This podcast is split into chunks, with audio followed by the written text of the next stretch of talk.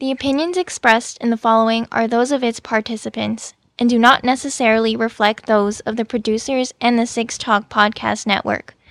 Also, the following contains mature material and mild language, which may not be suitable for all audiences. Discretion is advised.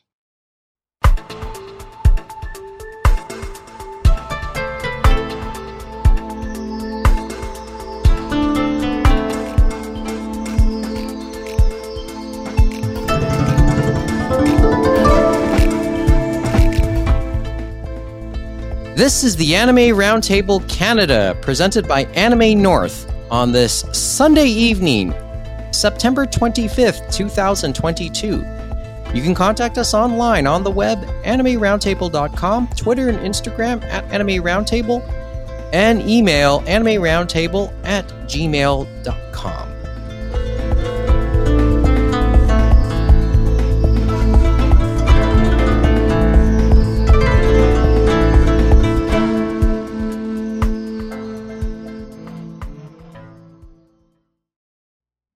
Well, we're all apart again. At least though those of us that decide to show up this evening, or could show up more like it. That's being unfair to Amy. Good, good correction there, Mike. Thank you. And it is being it would be unfair to Amy. Nice, nice save there, Mike. I'm trying here. I'm trying. Hey, it's Sunday, man. So- I get it. Yeah, it's Sunday, and Monday is a regular work day for most of the world.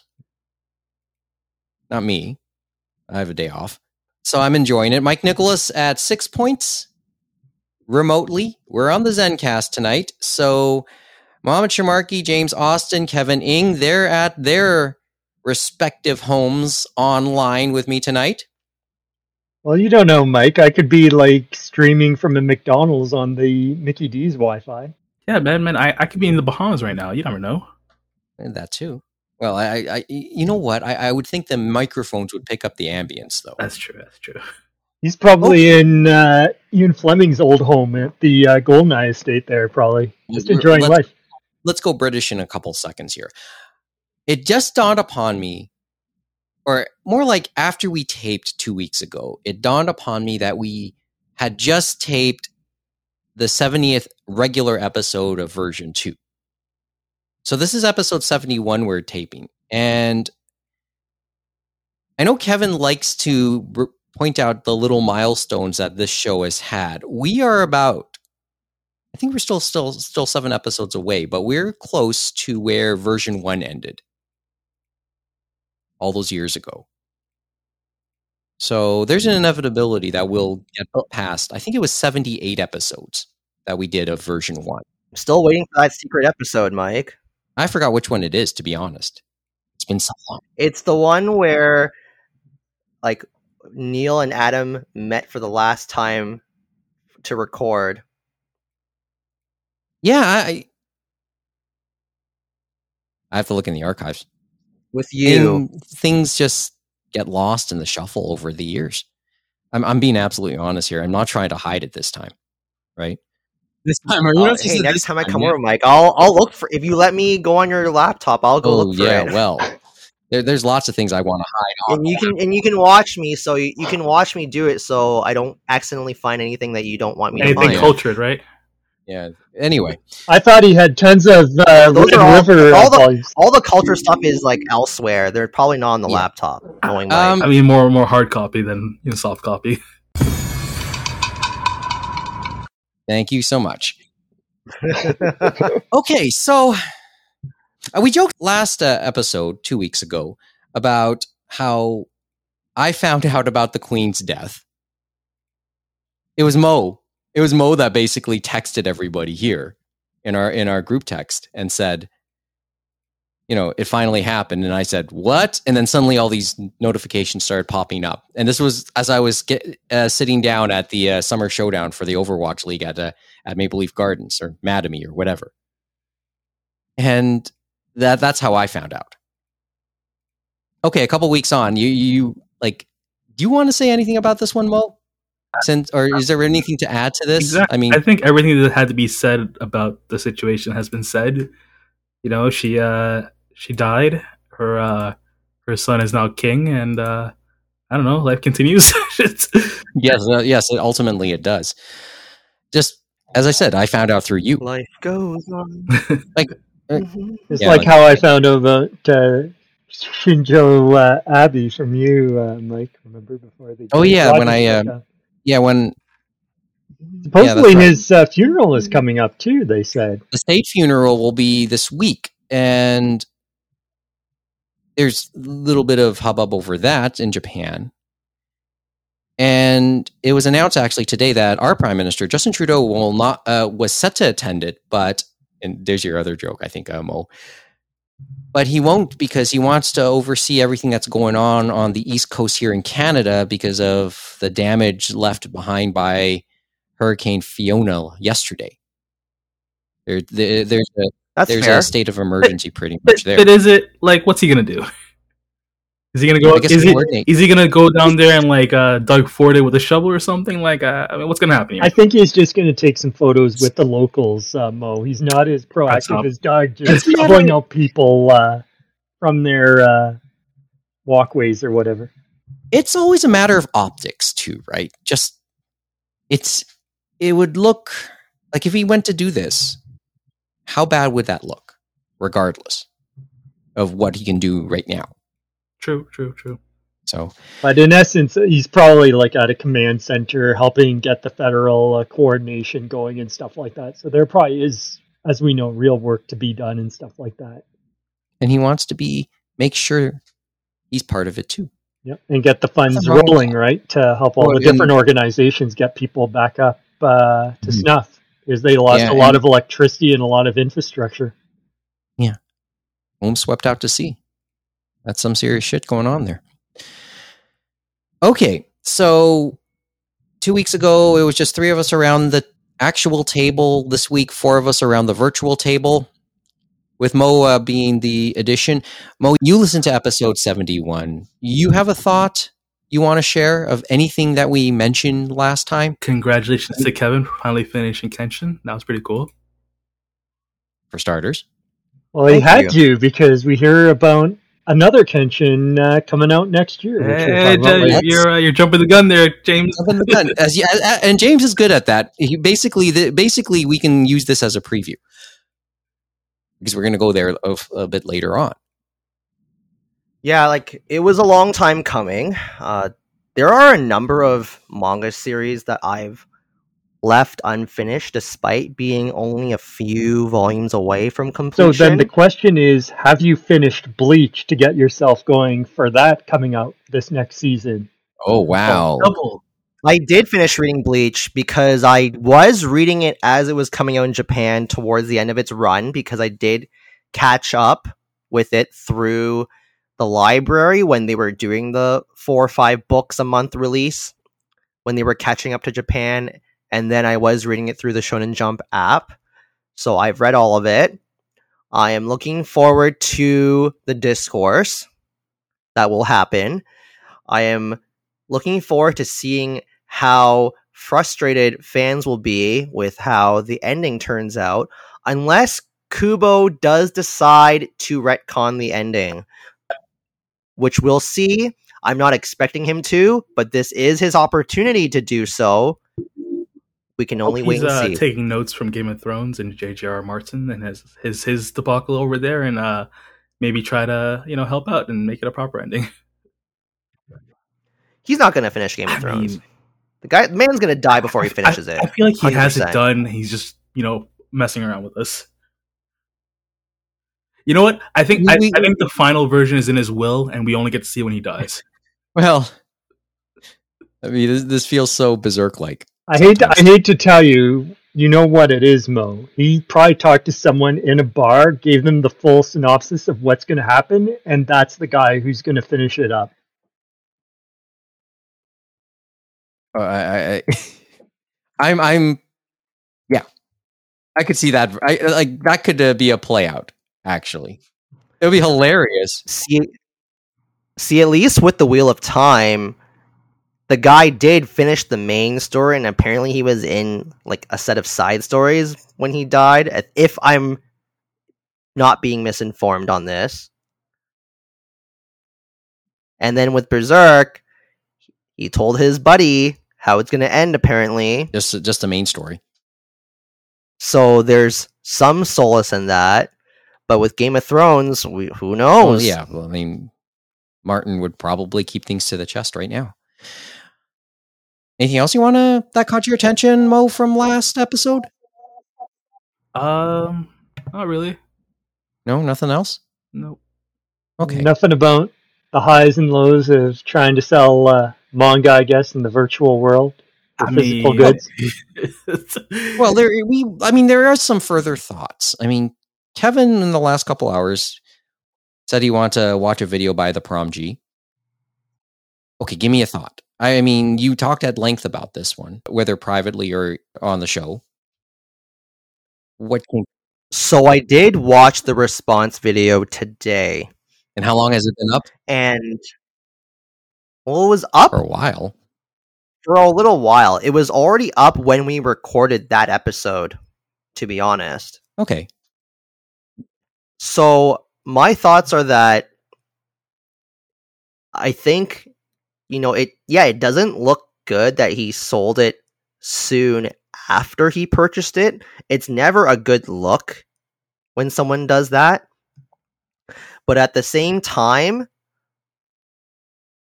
the the man doesn't care.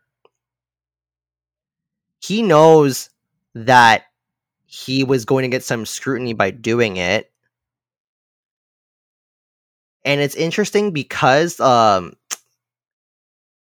like this is something he's been doing for a while. He has never made any secret of doing this. And also he has sold other things in the past like vagabond singles and other sets for market price. And so far as i'm aware those communities never ragged on him when those happened. So the one example he gave was he sold a vagabond single for market price and vagabond fans didn't complain to him. And I think that is because with with a lot of those uh, seinen series that are like hard to find nowadays, the fan base just knows, well, this is what it is, and they either buy it or they don't. Whereas with the shoujo josei community, I do get the impression that community is tighter knit, especially because there aren't as many shoujo titles coming out nowadays. So there is more of that camaraderie of trying to complete these sets amongst the collective, so to speak.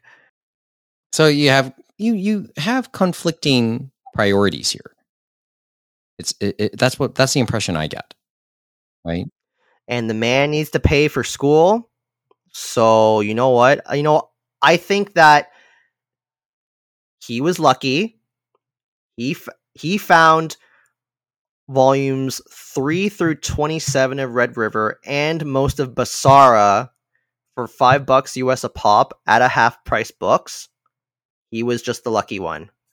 And the people who are ragging on him there is probably some jealousy built into those and some frustration.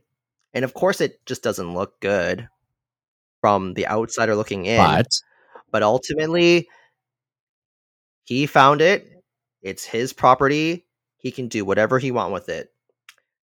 The sad truth. It, it, it- honestly it it does it does look bad i guess. But then again i mean it's like his it's his reputation right? I mean is he willing to basically let everyone know that he's only doing that i mean even then it's like isn't it all just for money right? I mean, whoever buys buys means the market well that's the thing. He- he's made no secret of doing this in the past. And so how is this different from any of the other times he sold manga for the market price? I think the only difference is the glare of the spotlight this time around. true true. Yes. And we all know that saying of bad publicity is No, good not. publicity. It's it's all publicity is good publicity. That's a Uh, yeah, I, that's a good way to put it, actually. So I you know I and people were attacking him for it. So and this is you know the whole gamut of insults from telling him to go kill himself, telling him to go fuck himself, like every like anything under the sun he's received at this point. So he's used to it. So he knew what he was getting into. Yeah, but when you see, this is the thing about being fairly high profile of any sort within your fandom, right? Like you're going to be scrutinized regardless. Probably even worse if you're, eh, well, in in many cases it could get worse uh, depending on the on the culture and the and you know like what whatever else you do, right? This we're talking just Yeah. we're talking just a just a manga group. We're just talking manga collections. Try being a streamer. Try being high profile in video game in the video game industry because that's that's well documented. because I think that if he didn't sell it so quickly after purchasing it, Well, the he, then it wouldn't have looked as bad, so then- to speak, or or it wouldn't look well, bad. I, I I think at that if he if he chose to wait, said spotlight wouldn't have been as strong. I agree. I mean, that's as I said, that's a part of it. But and and and I'm ultimately I'm trying to be fair to both sides on this one. What's the priority in Yes. in, in this? Right? His priority was See- to profit, just to make a couple extra dollars. Yes, because he has bills to play pay. He has courses he has to pay because he's in college, if I'm not mistaken. Understandable. I would say he has a thicker skin. Oh no, and and you know, more, all the more power That- to him. Like truly, because if that was me, I would not tell people. no uh, that and that goes for something.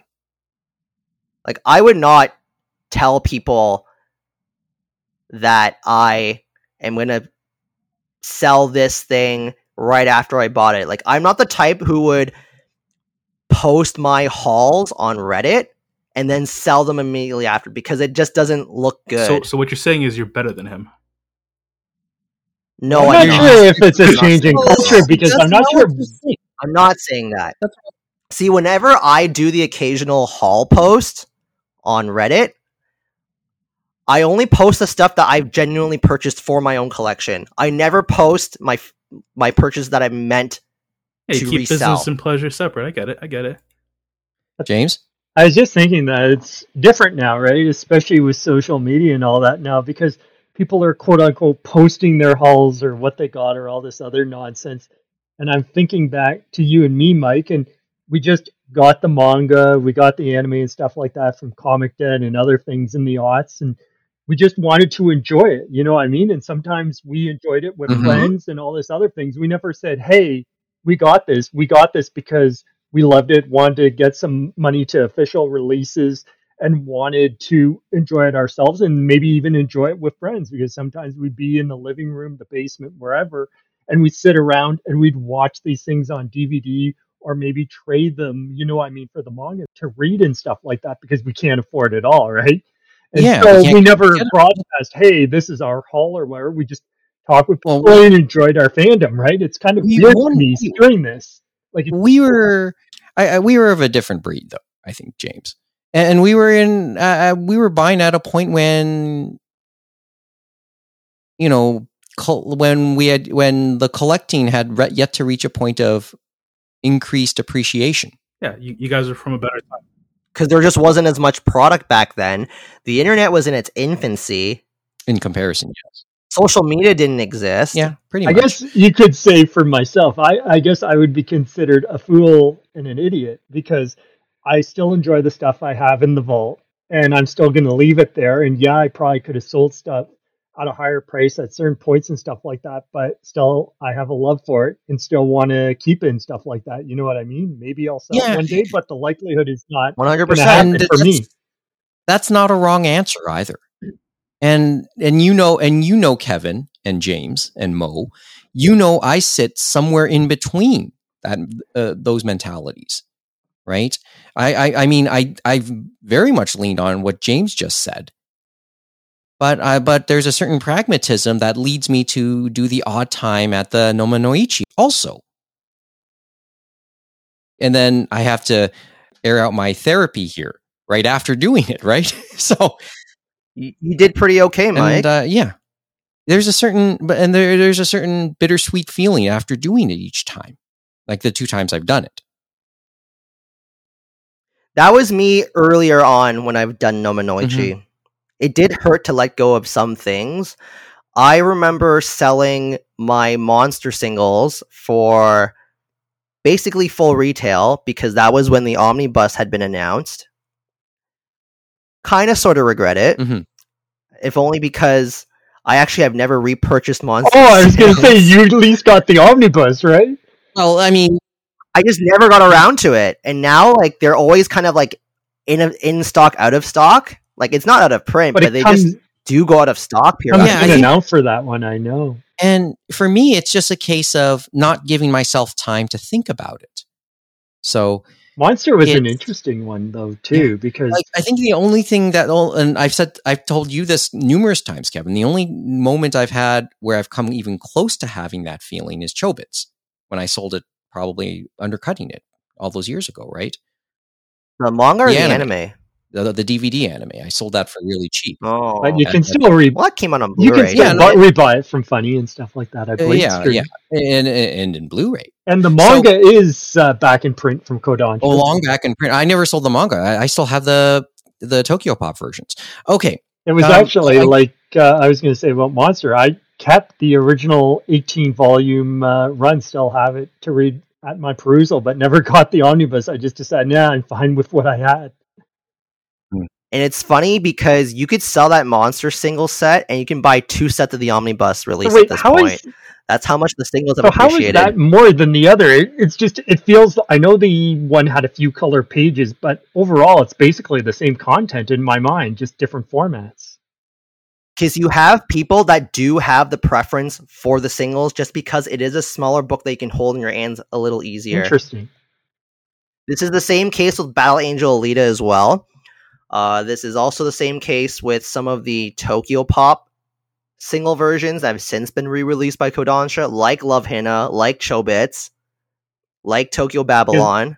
Even though both releases of that are out of print right now. Yeah. I don't know. In my mind, I thought the value depreciated with that, and that it was just a fun thing for me to have to go back to and read because I do enjoy that story. It used to be so. Love Hina singles were like a dime a dozen. Could have had those cheap for easily like two to five bucks a piece. Now you're basically having to pay full retail for the Tokyo Pop sets now in the secondhand market because the omnibus release is starting to go out of print as well. Like the volume one omnibus is out of print. so right basically, full circle.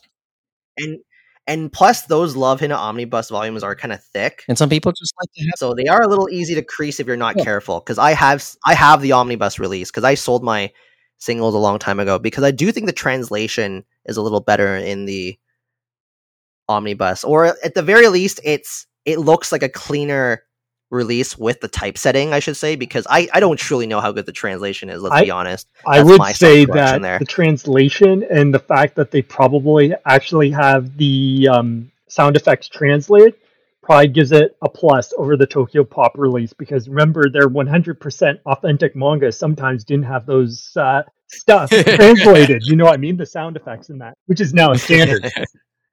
Okay. But uh going back to the whole Red River thing, it's you know, it's a shame.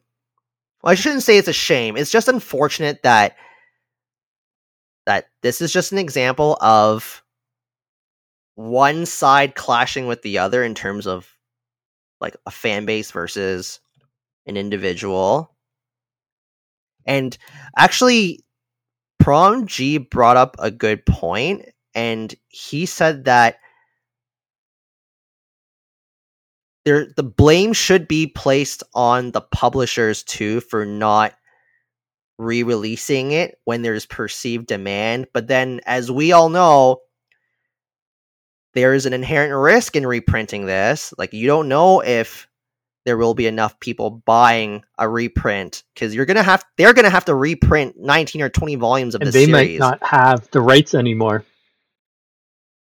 And that's that's the thing. We don't know if they still have the print rights. They have the digital rights. Maybe they have to do the print rights. In theory, it probably wouldn't be as bad, but we don't truly know. Well, that that that's a nice like this is a good segue because And I think just to end it off on is well we could or, talk about limited run type runs, but I don't think that'll ever happen. I think the one they did for Aria through Right Stuf was a one off, to be honest. If anyone ever looks at that. well it's more as well as the other Tokyo Pop reprints through right stuf, like NHK, like uh, Cowboy Bebop, that did get reprinted Mhm. through the the reprint program at Right Stuf. I believe NG Life did as well. There were a few others, Yeah. well it's just but yeah, those are they're Yeah. rare. I mean, you know, uh, one person I've heard from, I heard from Squirrely this week, or, or one of our longtime listeners, and they just acknowledged the printing issues because they were in that boat before. They were in that industry. Cost of printing, totally Hmm. feel and understand the cost from the production side. That's what they said. So that, that so the, you know this that as much as we'd like to say, as much as fans would like to say, this is the side you have to realize. And it's not just the books, it's packaging, it's cards, Mm-hmm. everything. It's all going against each other, right? So it's Yes. not a simple uh, solution. Mm. Oh yeah, and then well, and now we, we start to venture just a little bit away uh, because you know what else can we really add to this topic? But uh, Squirrely did add one other thing, and just to lighten it up a little bit, they would make the argument that the best anime or Japanese guests that Fan Expo ever got would have been in 2010.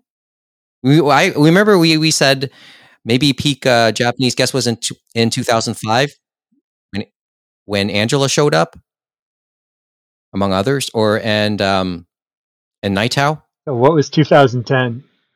2000 Was that Amano? Amano and Megumi Ogata. Yep.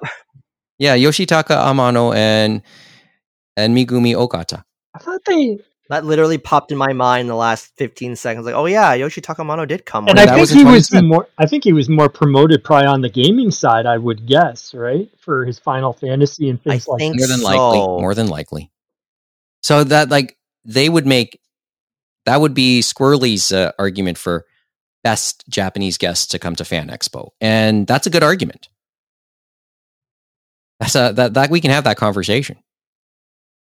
So, and maybe it's all downhill from here. I guess when it comes to those type of things at Fan Expo. Okay. Well, we there's other stuff we can follow up with li- a bit later on. I was going to say one thing though, Mike. We should bring Mo back in, but Mo was saying there was nothing at TIFF this year, huh? I mean, there was stuff I just personally hadn't, you know, gone. I don't know. It's it's, I don't know. It's, I don't know. And then You the other to- funny thing was you said you saw one movie for that three dollar uh, Saturday. Remember, where it's three dollars a movie? the, uh, the, Before just before Labor Day. I Day. saw that Idris Elba Jaws lion movie he did, where you know he fights Okay. the lion. Was that the one that went against um, the Dragon Ball Z movie and lost? Oh yeah, it did lose. That was hilarious. So that makes us think. So if they came to and said, Idris, we could, uh, you could either do James Bond or you could do Goku. Which one should he pick I mean, if he's smart, he goes Goku, right? I mean, that that's uh, to be the boy- box office smash? Yeah. Yeah, exactly. But that movie was. Well, has anyone seen they- the new Dragon Ball movie? I don't know. No, I haven't. So was the theater packed on that day then? I regrettably have not seen Oh, it. So good. You, you, well, you're, you're you're thinking a lot of things are good out there right now. We'll, we'll go into recommendations and streaming stuff a bit later. I was just not in the mood to watch anime movies because Inu was in theaters and I didn't feel compelled to watch it for whatever You know, reason. you, Just you know if you in don't watch it, they're not going to make any more of it, right? That's part of part of the catch. yeah, Yuasa's fine. it's gonna be Yuasa's it's gonna be a one off. It's more. more art house. Eh, it's Goku. It's Oh, yeah. fine. Yeah, and Dragon Ball Doesn't gotta need my continue on. I money. think. Toriyama doesn't need my I think it does, yo. So the question is, does Yeah, technically he would mind my money, but I does digress. Evangelion, the last film of the rebuild series, does it get your money in December? Because that's when they're gonna. Did they confirm screenings Yeah, here? they said uh, North America, U.S., Canada. Because remember, it's GKIDS, so they've been doing it simultaneously. So it should be sometime in December, I believe. Yeah, I figured they would play it here. Yeah, I'll go for I I think that. guess I'll I should too. watch the other two myself. Well, Or three. other threes. Yes. Uh, As I said, lot, I need to finish the TV series to be Wait, what? honest. that- you haven't seen the Eva TV series? I only watched the first five The episodes. '90s TV show. Yes, and I've watched the movie quadrilogy. I guess is what we call that now. But I've watched the first three of the four. Obviously, haven't watched the fourth Oh, one It's been like out for a while. yes. Yes, know. it has. It just fell through the wayside for me because it never aired in Canada. It's Been on Netflix for a while. Yeah, but you know where Kevin said You know me and Netflix, get. Mo. Yeah, they have an I get understanding. it. I get it. You you you guys come to terms. I get it. It's all cool. No, I have to be sat down and and be forced it because I just can't make time for it otherwise. Oh, that way. Okay. Kind of like, kind of like yeah, me right if you now. me- if you tell me, Kevin, we're gonna spend the next three weeks watching Evangelion, like I'll do it because I make because that what happens is it's an event. It's a way for me to socialize as well. Honest, so then mhm. I will do that. But if you tell me, Kevin, go watch on your own, I probably I won't make oh, time. yeah, that's like me right now, actually. I, I honestly thought it was because you're anti-streaming stands, but you know that's a whole other thing.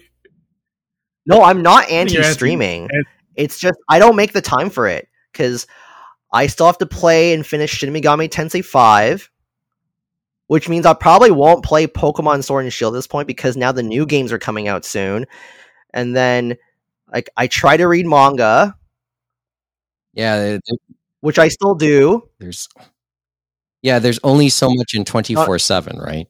There's only so much time in twenty four seven, I tried to go through all those RPGs. It takes a long time. and the, and I'm, I'm I'm not saying that Yeah. out of sarcasm, Kevin. I'm not saying that out of sarcasm because I fully see where you're going with that. If only because I can relate. Actually, there was an irony when you said Shin Megami Tensei 5, Kevin, and that is this weekend. I bought Soul Hackers 2 for PS5 last month and end of August at full price, 80 bucks. Yeah, the discount happened the already. discount happened this weekend on all the sites, so it must have bombed hard. And I'm gonna No, the thing. Oh, sorry, you finish. You no, I was finish, gonna say it must have bombed hard to go down to 54.99 on most sites, 44.99 on PMP, and PMP was later because they have a 30 day guarantee for buyers before that. You know what I mean? Where But PMP is also the international version, isn't it? What? Which I know it works on any console. no, no, no. But... PMP is the uh, game site in Winnipeg that sells games in that. Oh, okay. I'm thinking of another site then. In that case, But uh, that one, But- it's interesting. Like, and that's the launch edition with the cards and that. So I'm okay with what I got. I'm okay with what I've played and seen so far. It's very samey going through all the dungeons and stuff like that. But for some people, after Persona 5 and things like that, or even uh, Shin Megami Tensei uh, 5, right? It uh, the splash and all the difference and everything they put into them it makes it feel lukewarm or undercooked, which is uh, sad and stuff like that. But that's how it goes. because here's the thing with that price drop. It's a temporary price drop, of course, but this has become a pattern for the new SMT games. I saw that with the happened with- remaster. It happened with the Nocturne. It happened with SMT3 Nocturne, the re-release. It happened with SMT5 as well. But then they did go back up to full price, and it took quite a while for them to have the permanent price drop. But the thing is, is that I'm now conditioned to wait for a price drop for those games. I bet you the one it won't happen on is the re-release of Persona Royal on Xbox, PS5, and Switch. Because I bet you that's their cash cow. I get, I as one friend joked to, he said that's what's carrying Sega now is Persona, which is a hilarious to think. You mean it's not Sonic? Not Sonic. Oh man. not Yakuza, or What? we're not calling it Yakuza because anymore, that's apparently. life like a dragon. Yeah. Oh. Yeah. Well, I, I mean, I've yet to start. I've yet to start Kiwami 2 myself. Still, So, James, uh, did you play the first SMT Soul Hackers? Yes, I did, and I played it on the 3DS. I got the physical edition. I played through it, and it was great going through that because remember that was Sega Saturn and PlayStation originally. Never came over to North America or translated into English, so it was great to actually get it Mhm. on the 3DS. The great thing about that is, remember, we had the second screen, so we could go through the map. But remember, it's a very different game. They're two separate games in their own separate universes between Soul Hackers 1, Soul Hackers 2. Soul Hackers 1 is also more traditional and its dungeon crawling where it's first person and stuff like that. The the Soul Hackers 2 Oh, is more third person and more towards the persona. So you can meet up and get close with your allies like at this bar and stuff like that in town. yeah. I was wondering what the difference was between the first one and two Soul Hackers, and interestingly enough, they don't put the SMT in the Yeah, title. It's just Soul Hackers 2, which I thought was interesting. yeah, like it. Uh, SMT was in the original. SMT, yes, is not in the Soul Hackers 2 one, and I'm not sure if there is a tie to the digital uh, Devil Saga, that part of SMT, I believe, like because Because I was mulling over if I should buy it or not. all of them were Um, on sale for ridiculous prices, but uh, you probably missed the boat on that one because what they're doing now is they've started to reprint for certain websites, like uh, Video Games Plus has done some reprints, and Yep. supposedly it's like you said with the manga side, they're gone in a minute, and I'm like, where the heck were these guys like ten years ago?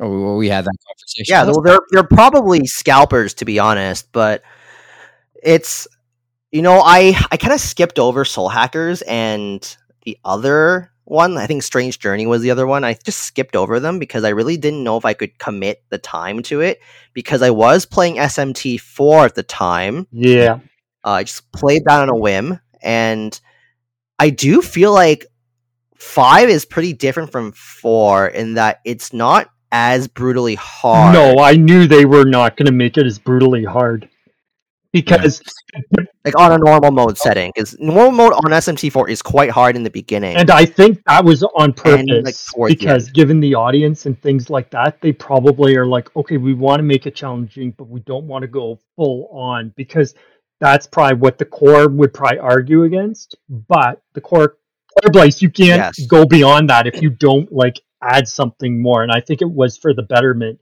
to make uh, the difficulty Yeah. a little less, but not too out there. But that was always a core Yes. feature of SMT for the core franchise. But all those games for 3DS DS still have them physically. The crazy thing, I bought those 3DS uh, redos for all of them. They added a lot of content for every Yeah, single la- game they Mhm. re-released on 3DS, which is ridiculous. And let's hurry up. Last thought. Okay. yeah, because it's, it's interesting because uh, with SMT5, yeah, it's not as hard, but you will still have moments where you'll just like f- suddenly find yourself like in a bad situation, and yes, you could very well just die. That is like that's the hard aspect of SMT5. but of course, I always grind, so as, that's why sometimes for me, yeah. it's a little better because I always like to grind through, and I know some people do not like that. I'm not a grinder tr- usually, but yeah, I, I I did have to learn to grind with SMT4. Five, I feel like the side missions are enough at the moment, but I am at the end game, so we'll see how it Okay. goes. Last thought, Mike, uh, the three dollar movie thing. So I wonder how many people like if they filled the theater. So is it? Do you think going to be like the Harvey's Burger Day, where we're never going to see this again? Three dollars for a movie, Mo. I think it's gonna happen at least one more time next year, and then after that, I don't know, man. Who knows? Well, or could they do it? Or could they do it during Anime North and somehow we Oh, just no, create no, another uh, promotion? No. don't have to worry about that. I, I, No, but then they won't have they won't get to see Anime Hell and Gay Sex 101 and go to the That's why I'm not worried about that. because there's because the cinemas aren't that close. Especially when you look at the Anime North compound. Okay. Let's uh, let's uh let's switch gears a little bit because a lot has happened in the fandom this week Is over it- the last couple of days. Really, Is it about our favorite uh, whipping boy uh, Sony Crunchyroll Funimation or whatever they call themselves now? it's what keeps us going, James. It's what keeps us going. Okay, Kyle McCarley. Ooh. Who wants to start with this one? I, I mean, I've I, I've read a bit, a little bit about this, but I mean, yo, like ha- I don't know where to start. hands up I to mean, him for like are- standing up for his principles and stuff, right? Yeah, okay, James. James, do you want to give a quick overview? So it's in I ask you- regards to um, Mob Psycho 100. And so this is the third season that's going to premiere Ah. um, this fall season. They've had two seasons before uh, a while ago that, uh, and I think it was actually during the first Crunchyroll Funimation partnership. So I think both of them were still involved, but somehow Bang Zoom was the one that did the dub, I believe, for those first two seasons, and it was a union dub. And Carl uh, McCarley was uh, the main uh, protagonist in that uh, dub, I believe. Um, oh man, I forget the fellow's name now, but it's going to be off my um, brain. Oh, it was uh, Shigeo uh, Mob uh. So that's the main character, and that's who uh, Kyle played. But is in regards to the English dub, to be uh, precise. And so I think we've talked about Crunchyroll, Funimation, whatever you want to call it, about uh, the last few months, about how as the pandemic is worn on, they finally said, you know what, we want to do most of our dubs, English dubs, and that through our compound in Dallas. That that was the whole crux of a lot of them buying this. That Funimation had this dubbing process that they had built up over the years that they could do low cost and a certain amount of quality and get the product out the door to the fans, right? And obviously, uh, the merger with uh, Crunchyroll and Funimation and stuff like that, I think Sony, they're like, you know what? We have this there. We want to use it. And during the pandemic, they did remote recordings. But as we said, they've moved more towards in house. And we've seen that the last few seasons that it's really moving forward with doing the dubbing in house in Dallas with very few remote recordings, unless maybe people reprising roles and things like that. And this one is important too for Mob Psycho 100, as we said, is the first two seasons originally were done in LA and Bang Zoom. And usually they have went back to the original cast or original dubbing studio for some Crunchyroll stuff because Crunchyroll originally, remember, since they were California based, did contracts to Studiopolis and Bang Zoom. But this time, this is like one of the first ones I've seen where it looks like they're going to go in house. And it looks like because, as we know with Texas and Funimation, they do not do union dubs for their Dallas in house studios. They may do it if they're doing something with another dubbing studio outside for a pre-existing anime like Hellsing Ultimate or Bayonetta. But in this case, it looks like they've brought it back to Texas to Dallas, and as Carl uh, McCarley said, going back to him, he had been reached out to by uh, Crunchyroll, Funimation, whatever you want to call them, at around I guess uh, September eighth or so, so early September, to try and see if he wanted to come back as the main character and stuff like that. And he is a part of SAG uh, AFTRA, the uh, acting union, and he said, "Okay, but I want to come back on these terms." Like he wanted to say, not just me at a certain rate, that, but he wanted all the other actors. You know what I mean? To maybe be covered by uh, the union and all this other stuff. And obviously, they Okay. didn't want to uh, play ball with that. And Kyle, through his YouTube video and through his tweets, basically had a lot to uh, say on that. That they had a back and forth. He emailed actually their CEO, their production guy, like everyone, and then they got back to him and said, "You know what? We don't want to move forward with you." And as he said before, maybe not the first time they've done this to them because before the Crunchyroll Funimation merger, when it was just Funimation, he had been in a bit of an anime called Scarlet Nexus. And I'm not sure if he was in the game for Bandai Namco for that one too, but at some point he got let go and replaced on that one too because he refused to work uh, non-union on that. And some of that I know is that he's on a steering committee for uh, dubbing at SAG-AFTRA, and I can understand his principles and stuff like that. That he's like, hey, I'm on the steering committee, I'm promoting these things. It's like I at least like everyone to get a fair shake and stuff like that. And some of it, as he said, is the coverage for health, the retirement savings and stuff like that, and then working conditions where he talks about, especially in these type of shonen anime, for Mob Psycho and other ones, there's a lot of vocal um, tension because you're doing a lot of screaming. And when we hear that in the anime, that's we don't know how many takes they had to do to get that scream or to get that vocal high note done. And so obviously if they're trying to run through it non-union, they might go it more extreme than say in a unionized uh, environment. So that that's interesting to say the least. The last part I guess we can say is Crunchyroll did give a statement actually to Kotaku, which other uh, outlets report, including Anime News Network, about their side of it, right? For letting Kyle not be uh, coming back for Mob Psycho 100. And this is what they said. Basically, Crunchyroll said Crunchyroll is excited to bring fans worldwide the dub for the third season of Mob Psycho 103 as a simul dub the same day and date as the Japanese broadcast, will be producing the English dub at our Dallas production studios. And to accomplish this seamless per our production and casting guidelines, we will need to recast some roles. We're excited for fans to enjoy the new voice talent and greatly thank the departing cast for their contribution pre, uh, to previous series, seasons. In other Oh, words, some other uh, guys may not come back. But the key thing that I wonder too is remember I said early September is when they Hmm. made him an offer. That seems too late to me because if they're going to do day and date for dub and sub, like you have to get that going early, don't you? I mean, I'm I'm assuming, but I mean, it, it kind of seems like they had a decision in mind ahead of time. I mean, they might have this this might be a railroading type situation. I mean, a preemptive strike to to nuke a union of some kind. I mean, It does feel like they had their mind made up and they talk about their own guidelines and stuff like that. So it's kind of you're going up against a brick wall, right? Do do you think there'll be any? Uh, You would imagine that the first few episodes would have been done by that point.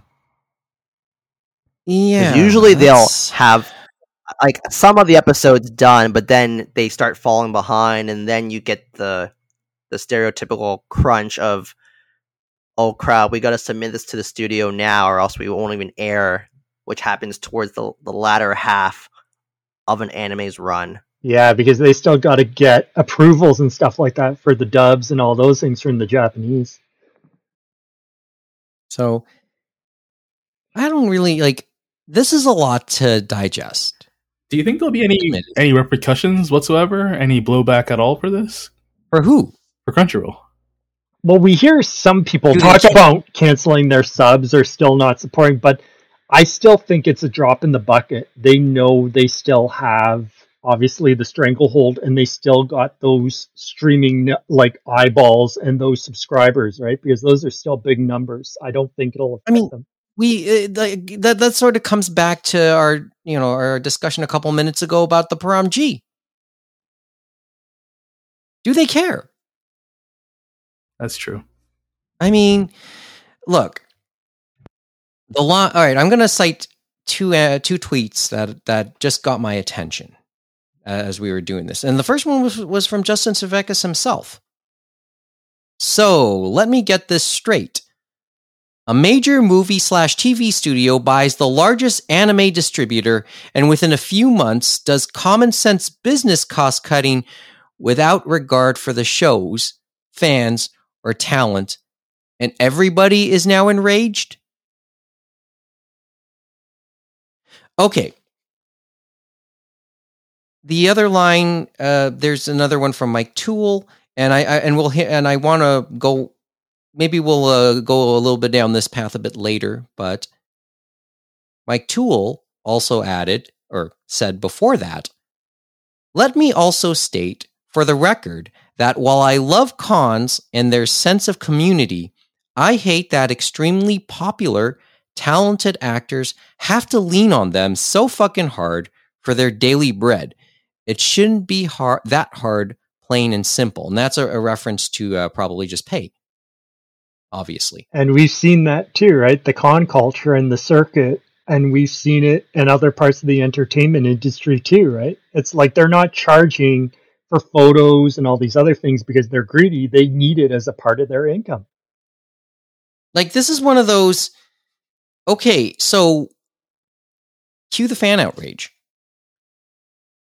and you know how I Dare hate the you? concept of. I cancel my Yeah. subscription right now. You And know how did. I hate. Yeah, well, some did, and that's fine. But didn't But we? you know how we've had these conversations. and we also about I- talked about it months ago, as I said before. Jujutsu Kaisen uh, Zero, the movie. People talked about it then and stuff like that with what they got at box office versus what the actors actually got paid on a flat rate, which was next to nothing. It's one of those. Okay, this is a. Uh, I hate when people try and have their cake and eat it too.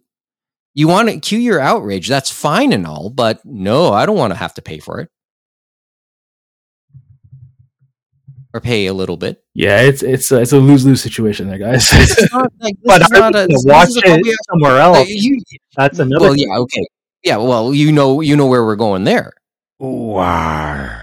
It, it, it's it, it's a it's my it's a pirate's life for me sometimes, right? and then maybe those other actors that are working just as hard. It's like, are we going to have enough money for them for the next show? Yeah. Like it's a vicious It- cycle, isn't it? No, it, it is, and it'll it'll you know this is never ending. And as we talked about, multi-billion-dollar uh, corporation with Sony, but obviously they have many divisions, and they expect them to operate independently and hit certain guidelines. So it's not like they can take money from the video game side and say, "Oh, we'll just give some money over here to the Crunchyroll side." You know what I mean? It doesn't always. I'm work about that way. to. I'm glad you said all this because now I'm about to draw some sports parallels, right? When like when you say Kyle McCarley, to some degree, I think Marcus Semien, the former the former infielder for the Toronto Blue Jays, who signed a a, a better deal with the Texas Rangers over the offseason. No matter how much he said he liked being in Toronto, but he's a union rep as well. So he has to maybe by principle go for the best offer he can possibly get. But they started that when he signed, remember, for the Blue Jays because it was like, Yeah. okay, I'm going to sign this one year deal and I'm going to work my And- and tail on off to get the best deal next year. You know what I mean? And, And- it worked out for him. It doesn't always. And it out. It doesn't always, but I mean that's that's the parallel. And the other parallel parallel thing you had me thinking, since you just brought it up with Sony, Rogers is sort of the same thing when we say the Toronto Blue Jays. You know, taking from Peter uh, to give to Paul doesn't it, it it usually doesn't work that way. it's it's because rob- I'm it's- sure it's there's Well, rob- oh, sorry. No, I was just saying it's it's robbing Peter to pay Paul. yes, okay, that's the phrase. Thank you. I know. I was, and I was thinking it's like as we Oh, were look. thinking, right? Like I'm on Rogers and that, I'm sure there's some consumers. They're like, "What am I paying for to get this bleep bleeping service when you're sending all this money to the Blue Jays and stuff like that, or to the Maple Leafs or the Raptors or whatever?" Right? But it's not always the case and stuff like that because they're all their separate entities, right? To a degree. But let's save a word for the for the actors too. Yeah. They could use a little more. They haven't said they haven't uh you know, they they deserve their they deserve a little bit of income. And I think Hey. we have to look at it too, Mike, on another angle too. We're talking, of course, about the English uh, dub actors. I'm sure even in Japan, they have some moments where they have to do other jobs or other parts of the industry just to make a living and stuff like that. It isn't just voice acting that carries them. Maybe they're doing singing, maybe they're doing handshake events, whatever. But that's a, a big thing. But even the other languages, because remember, Crunchyroll has gone into other languages, whether it's French, German, Spanish, you name it, right? it's like I my gut's telling me they're getting a lower pay than the English ones too. So hopefully, rising tides raises all boats, right? But I'm not sure that would happen either. Well, yeah. I mean, cue the outrage again. It's look, look. Uh, I think I'm one of the when when we talked about the the purchase last year. It's been that long, year and a half ago. When when when, the, when was the uh, purchase announced? I- I'm trying to remember. I think now. it was 86 years ago. Thank you. Something like that, yeah. it, it does feel that way at times, right? Like, yeah, I, I want to be optimistic about it. I still stand by it. I mean, I still stand by my subscription too. I'm not going to be one of those that will. Don't at me. And uh, you know, but it has more to do, uh, and any form of cancellation has more to do with just, okay, do I have time to make it worth my while? right? So, how do you fight? I, I- guess consumers can fight with this with their with their dollars, but it's just not like how this this just doesn't sound like it's a vacuum either. And it's It's been ha- this happens all the time. Sorry, James. I was thinking it's been going on forever, even since the start of dubbing to a degree. Because remember, I- Mike, when we were in the early aughts and the late '90s, a lot of the stuff from Viz and even Funimation when they started Dragon Ball uh, itself, Dragon Ball Z, and that a lot of them came to Canada, came to Ocean Studios and stuff like that, and they did stuff in Vancouver, they did stuff in Calgary. And a lot of that was because our dollar was next to nothing and they could get the best deal. So a lot of the times it's looking for the best deal. And they could even do it on a union contract because our dollar was so terrible. But obviously, once it rose and stuff like that, the industry changed as it went along. They did go to things in California, but a lot of them settled in Texas where they could get a better deal and they developed their talent there, especially on the Funimation side, whether we like it or not. Yeah, I mean, Canada used to be a thing in this industry. And we know uh, New York State. Remember, they used to do dubbing in New York and stuff like that. Not as much Right. anymore. No, no. But uh, is it so much a union thing or just? I guess maybe to some degree. I think Yeah, a lot it- of them have always been counting their pennies, unless it's a show that they know is a surefire hit and they know they'll get their return. Well, okay. So let's take a. Well, oh, it, go it's, ahead. it's like you always say, Mike. That that's that famous saying of yours. Yeah, I know, I know. We won't go From there. yet. from from your Uh, just friends. for- just for- yeah, just just as a for Kevin's sake, I won't say it yet because that, that's a constant theme whenever we do this show, right? Let's not make this a thing, please, more than it already is. Well, anyway, I know you couldn't hold yourself that last time, Mike. you and and it's and there's still a little bit of this episode to go, but Hmm. we okay. Here's another. uh, Let me go for another another um angle on this, and this this probably comes down to some of the source of the outrage for fans because we've seen it cut cut cut another way too for another person who probably shouldn't be mentioned at the moment by name at least. The tying of you know certain actors to the characters they play. I i, I was exposed to this facebook thread a couple days ago and yes i'm old enough. So i say facebook instead of twitter or instagram or tiktok. Someone just said identify an actor with their role they played and you can't think of anybody else who should play them. I.e mark hamill will always be luke skywalker. Tom selleck will always be magnum pi Keanu Reeves will always be Neo. or keanu reeves will always be john wick. Exactly. right? Or um give me another one. Give me a bunch right? Uh carrie fisher will always be princess leia Veronica Taylor will always be Ash there you go and now we start to get to that point right To me, at least. No, even though the new voice actress is pretty and good this too. is where we're starting to go Like this is, I, I guess, part of the outrage when it comes to Kyle McCarley. Maybe. I mean, even this even goes sometimes in Japanese voices too. I think there was a. I think there were. How much disappointment was there when Fruits Basket came out again and Yui Horie wasn't there to play Tohru again? But they had recast all that cast, and I think a Right. lot of the other animes that they're redoing coming up have basically followed the same, the same script. thing. and we've And we're seen that with Urusei Yatsura and some of the others. And we will see this with Roni we'll Kenshin. see that with Kenshin, which we'll get. Uh, we'll get to. We'll get to uh, Lum and Kenshin a bit later. Yeah, it's interesting that this is happening now because usually that would only happen when the preceding uh, Seiyu was either dead or much too old. Well, maybe the well the the thing is maybe that's the case.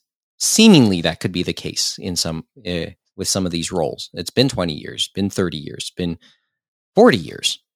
Though I think But- they said Bleach is one of those ones where they're bringing back. It sounds like everyone, and they said it's putting pressure on other productions because they're having to get them to go to different recordings. So that'll be interesting to see how that all plays. Yeah, but th- but but this this speaks to the idea of emotionally attaching yourself a character to the actor that plays them, for better or worse.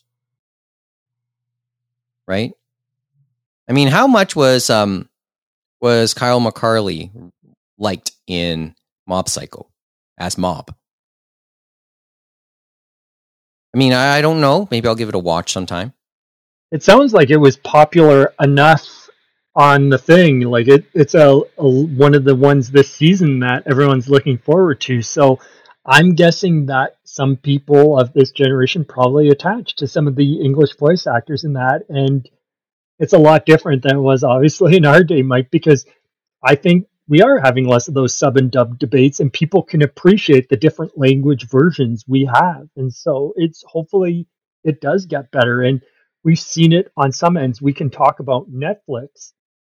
Netflix, uh, a year, how many years ago, made the deal with SAG AFTRA to uh, basically unionize all their dubs for anime and stuff like that. And obviously, they could do that because it was just one company. It wasn't a division of a company, I think. And I think that's how some of that happened on that end. And at least that See- was put on that end for those actors in California to get those uh, things going. Yeah, see, well, there, there, there you go with Netflix. Then, if you for all of its issues, so what's your priority, consumers? Right? If you believe in this, then why'd you renew your subscription? Steve Blum will always be Spike Spiegel. How am I doing? How am I doing here? Who who who, who will always Just who will always be uh, Eric Elric from uh, from Alchemist? Yes, I know, I know. But yeah, the, Vic Mignogna. Thank you very much. So there you go. There's part of this, and, and it's always like, how much did we talk about the whole union thing back back when it uh, broke a few months ago? I don't know. If, I don't think we devoted that much time. Did we?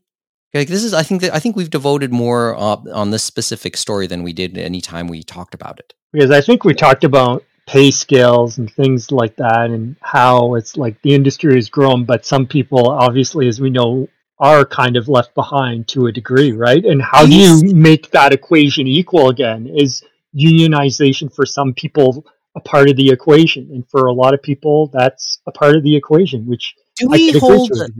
Yeah. Do we hold some patience for it because in many respects the this part of the industry, this anime dubbing industry, like and voiceovers, this su- this section of the of the industry is relatively young. Can, or can we say it's young for starters? I would say it is young because remember, it was an afterthought for this union for SAG AFTRA and stuff like that when they were doing contract negotiations.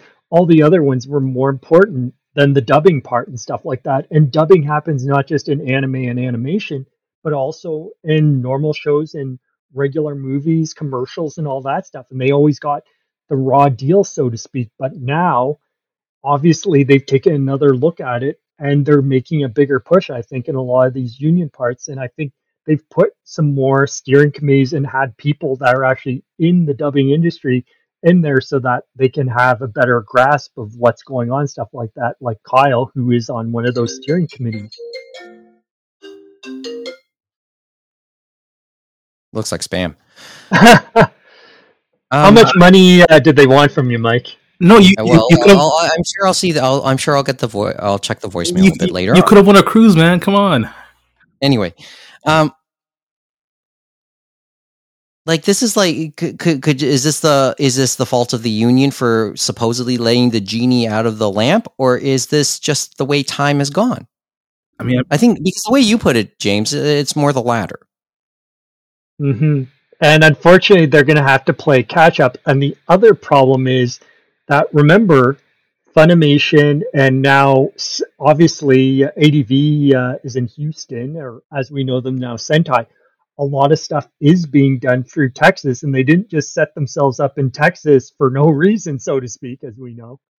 They probably did it for uh, certain tax breaks and maybe other certain breaks as well. Uh, many people talk about it being a right to work state and stuff like that, and some of that's in there too. But some of us only understand that so much, right? Especially us up here in Canada, because I don't think we really have that in any province or any territory, to be honest.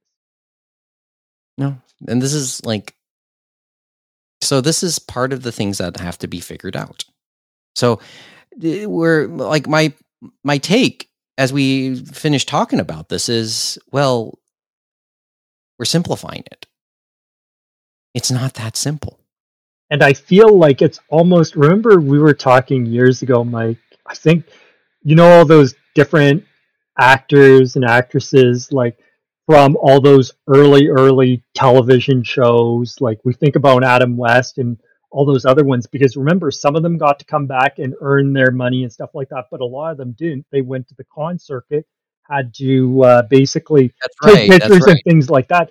It almost feels like this for a lot of the uh, English and maybe other language voice actors and stuff like that.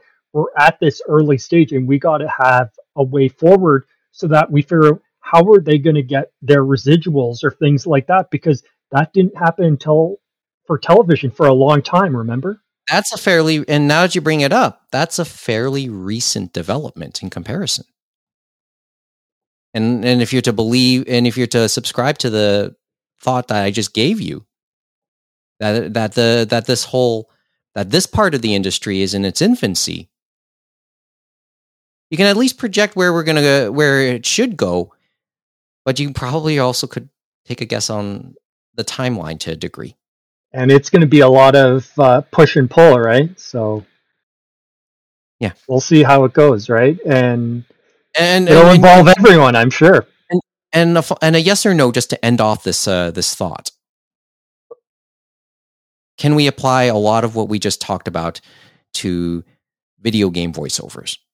I think video game voiceovers, they're ahead, basically, of where we are in anime because anime is probably like they are looked down upon, as they said. They are the cheapest rates. They are not like a lot of them, they start off and then they say, nuts to this.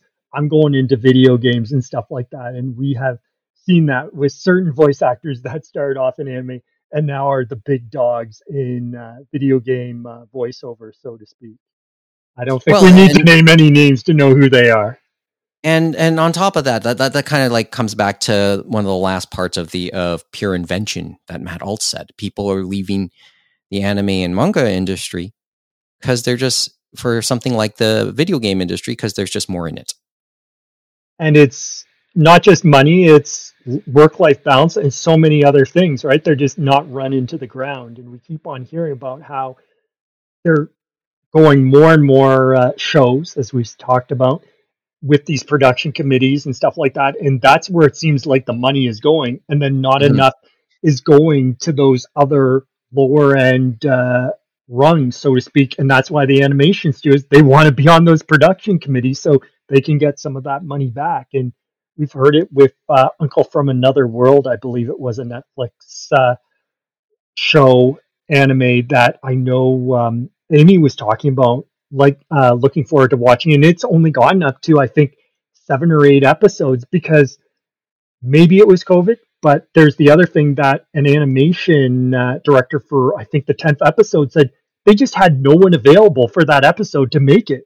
So they there was no way they could get that stuff on time. So basically, they've had to push it back to fall to re-air, I guess, the first seven episodes, and then hope they finish the rest in the latter part of the fall season.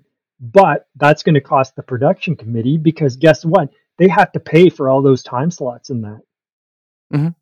and all the delays. And just just as a an end to this as well, just remember this is not necessarily an American thing. James kind of hinted it as well. There's a version of this going on in Japan as well.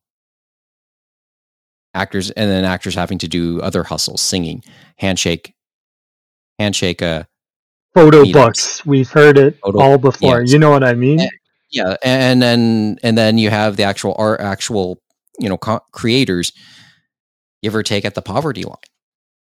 So this isn't necessarily a, a uniquely American thing. It's just that well, here's the specifics.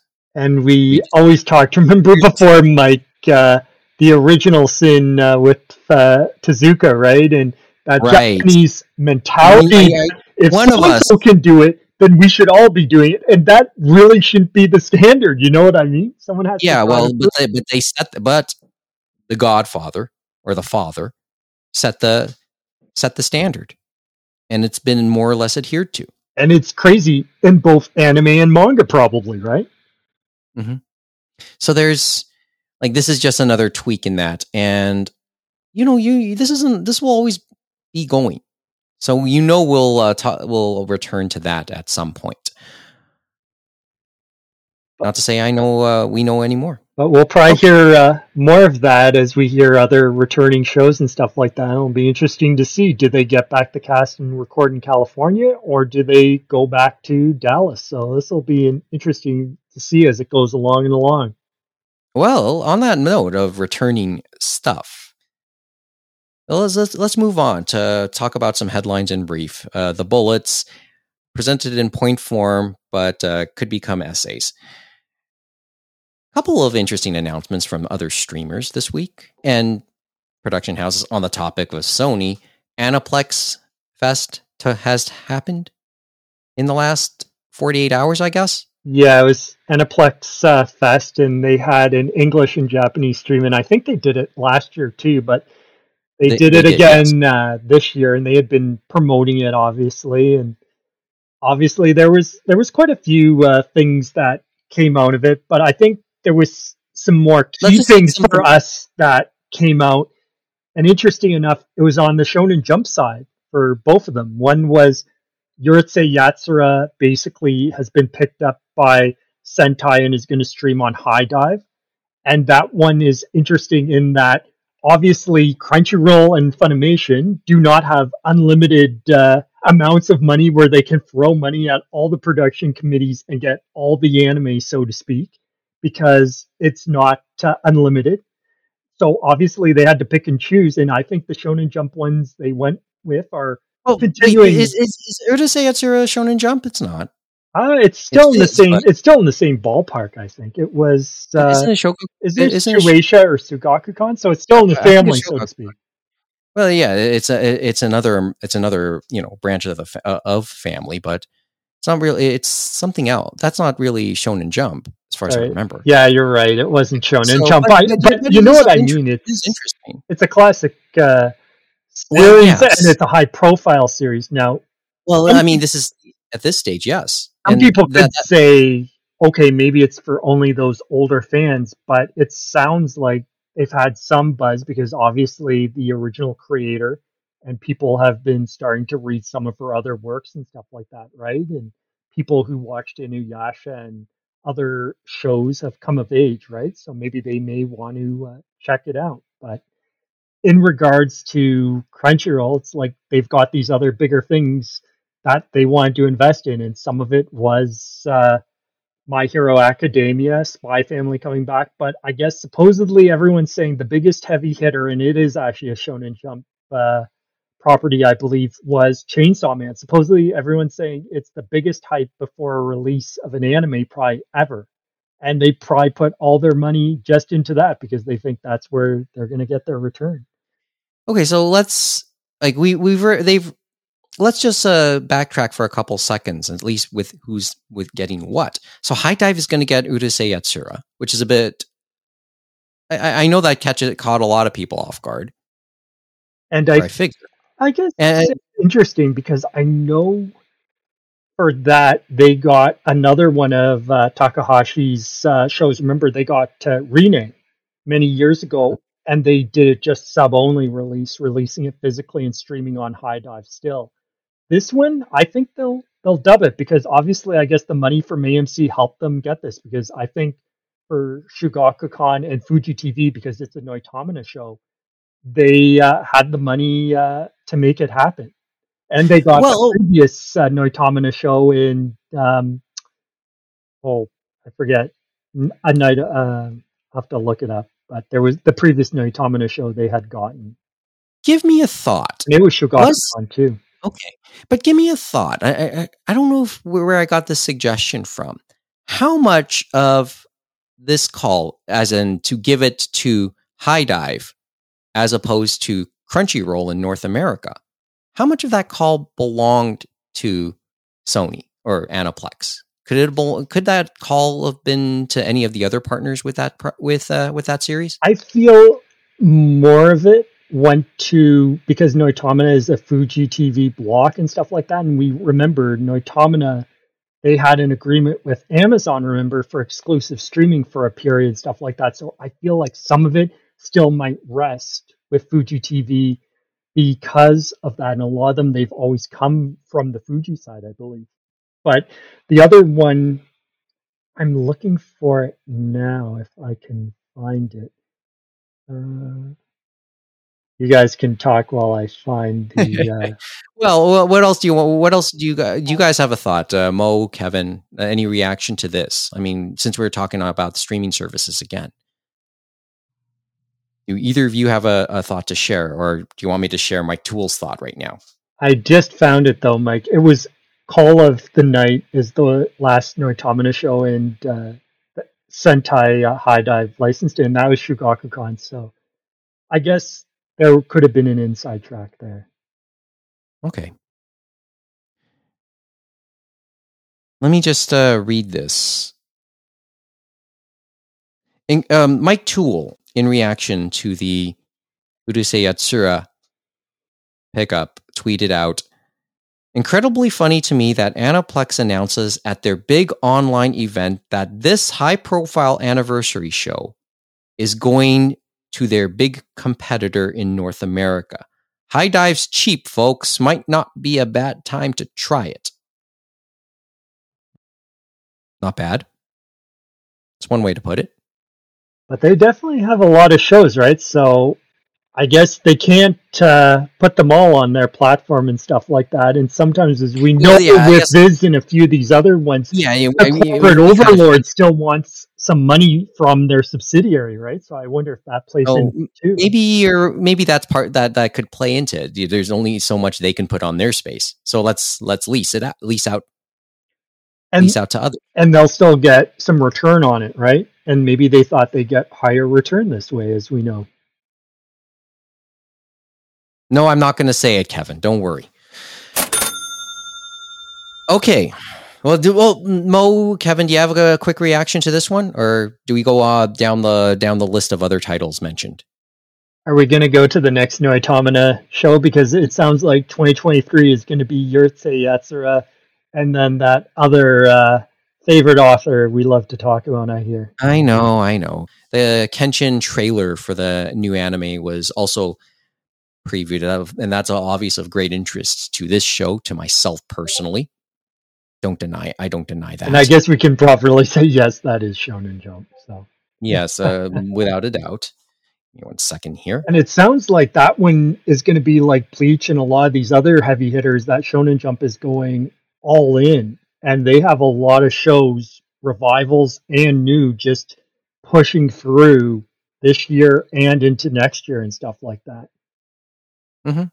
And Noitamina seems to like they used to do experimental, a lot of different experimental anime and things you wouldn't normally see, but this past year it looks like they are going all in on some of these classics because next year is going to be Urusei Yatsura and Kenshin, if it looks like, and it'll be interesting to see who gets Kenshin, as we had talked about off air. Well, and that that becomes the debate because obviously we know where some of it's going to the debate will uh, will come to. And because of that, uh, because of Watsuki, people will start the part of that debate is whether or not it should be picked up.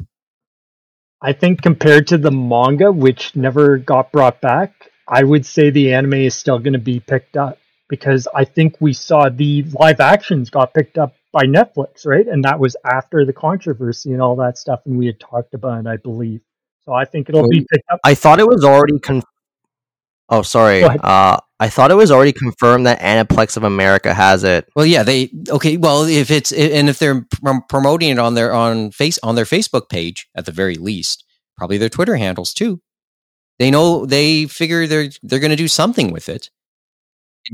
Well, they they are the best choice to handle it because they don't give a fuck what other anime fans think anyway.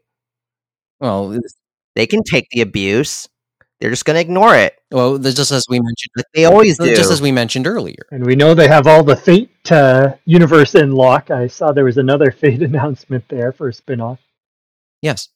So they really are the best choice in this case because I really don't see any other uh, North American licensor uh, being interested without having some apprehension, given the history with Watsuki. well, and can, given it's also pretty much in house. And I wonder though, And- because as I But- said, Go. and the uh, the manga is not going to be republished at this point. I don't think Viz will reprint it. They've made their stance clear by canceling the Kyoto arc, and while they didn't halt sales of the Kenshin omnibus release, Yes.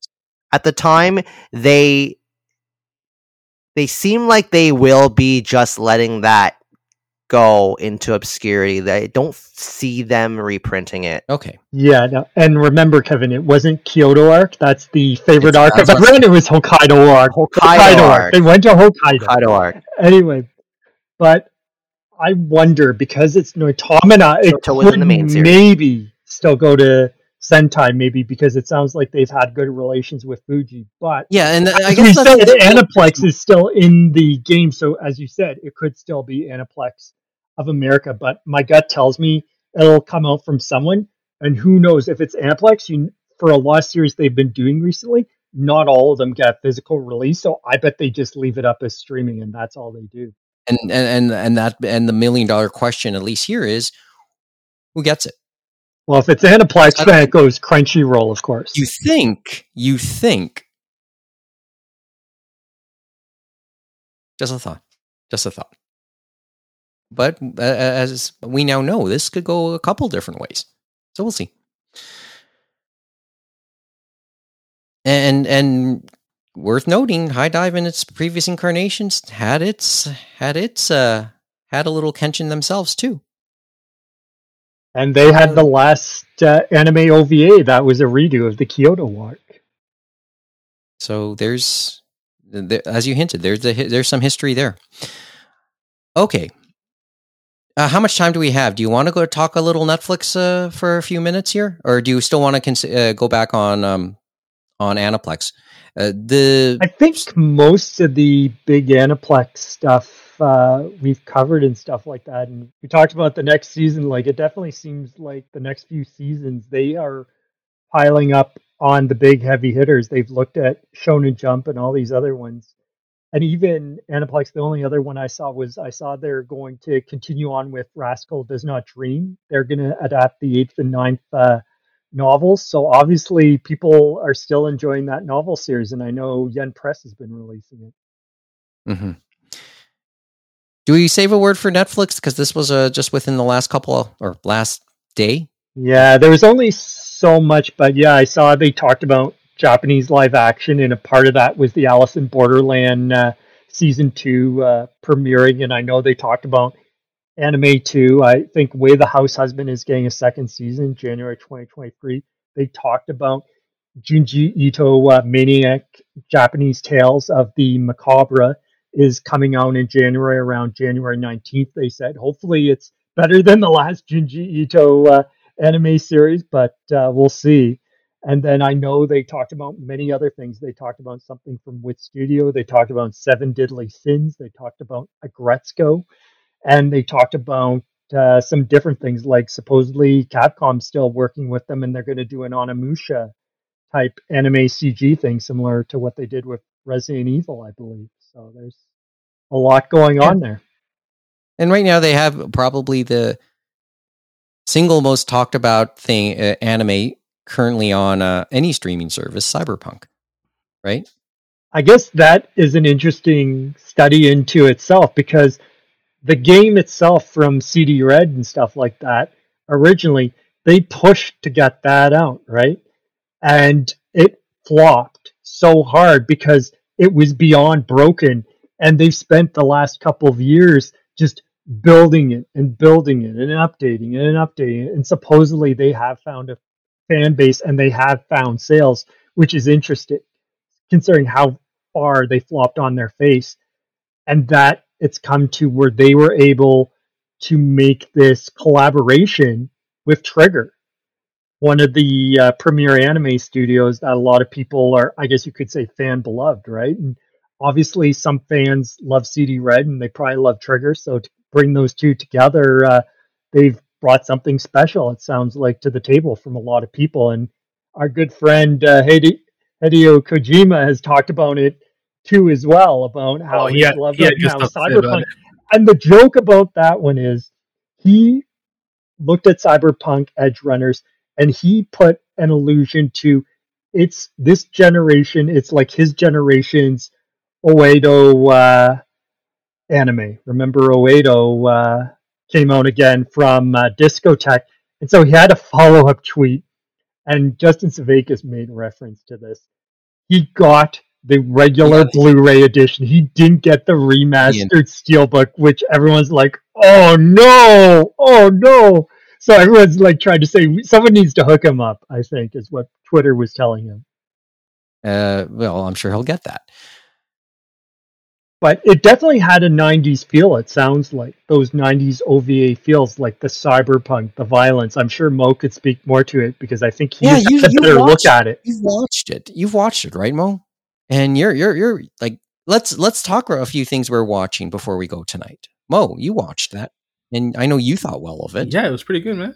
Uh, the I mean, I'm I've always been a sub person, I guess, but as time progresses, I'm dabbling more and more into the dub area, and I gotta say, man, the dub for this is pretty good.